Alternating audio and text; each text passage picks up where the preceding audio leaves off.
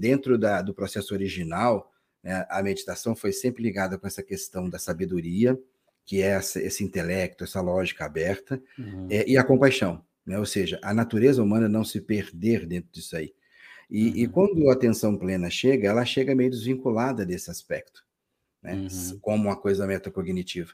Então agora a gente já vai vendo que é necessário que surja, a partir da consciência, numa atenção aumentada, uma consciência que a gente chama de consciência cuidadora, que é o uhum. Né? Eu olho com consciência, mas uma consciência que cuida.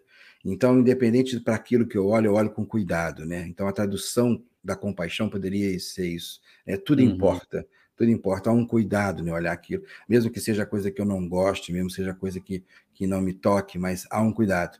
E, uhum. e essa e essa consciência que, quando fortalecida, é que ela realmente sustenta todas as outras.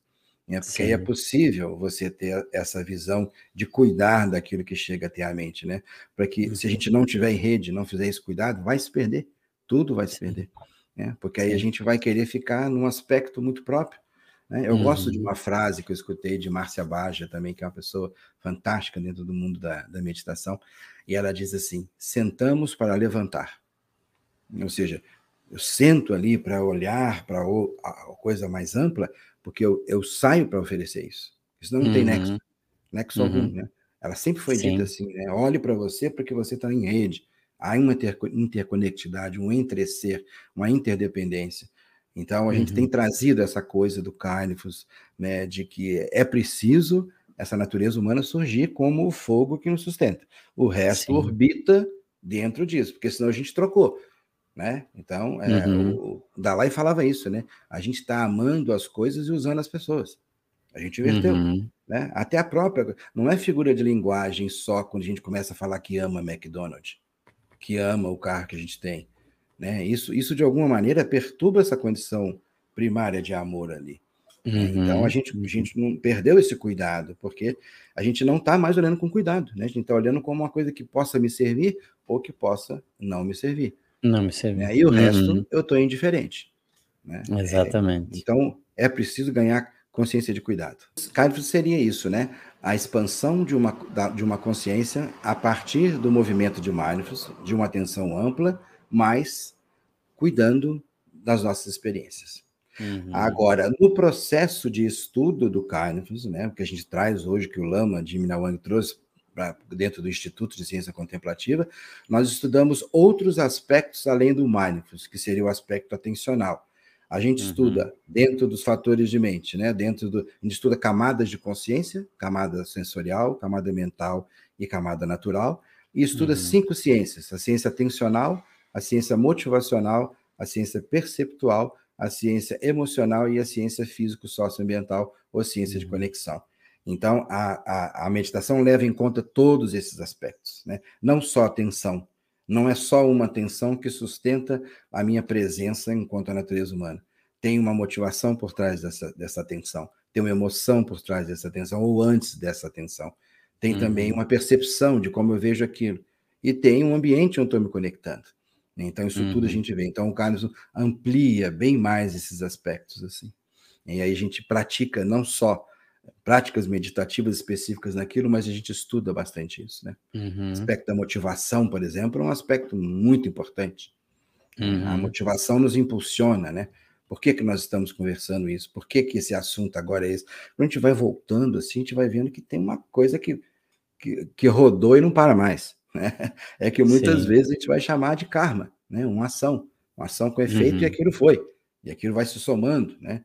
Então a gente uhum. estuda esse aspecto que a gente chama de, de, de conação, como que isso surge, a gente vê isso também do ponto de vista neurocientífico.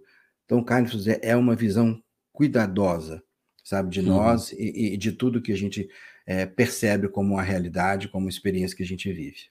O que é consciência somática baseada em kindfulness? É um movimento, posso dizer mundial, né, dentro do nosso aspecto ocidental, que diz assim que a gente precisa de resgatar essa presença de corpo na prática meditativa.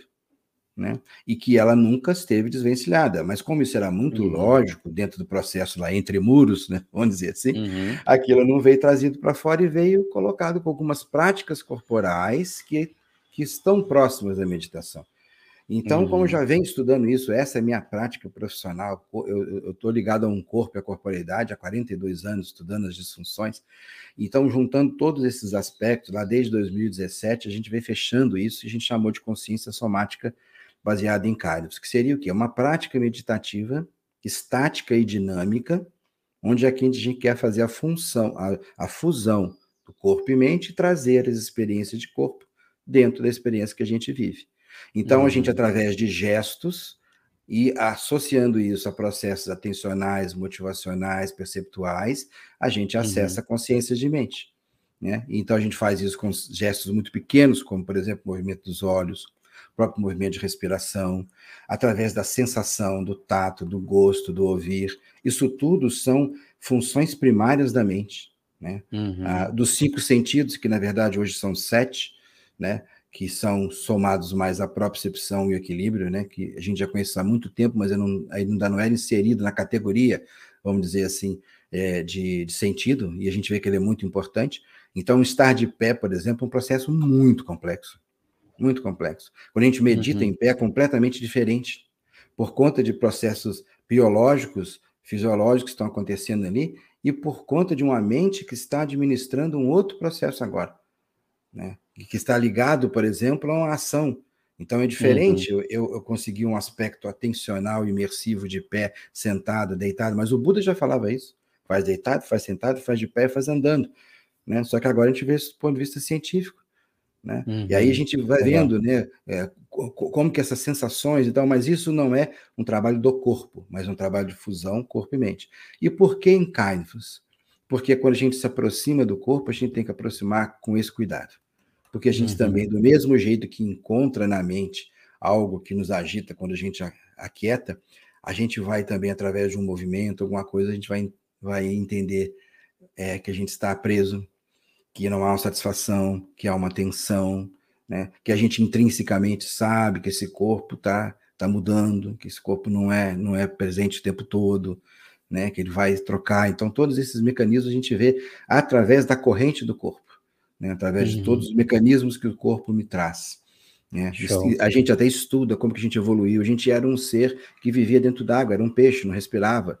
De repente a gente sai. Tudo isso é componente que é somático. Então é, é psicossomático e somático psíquico. Né? Então a gente olha isso tudo, mas dentro de um aspecto de meditação que tem a contemplação sobre isso e o gesto junto.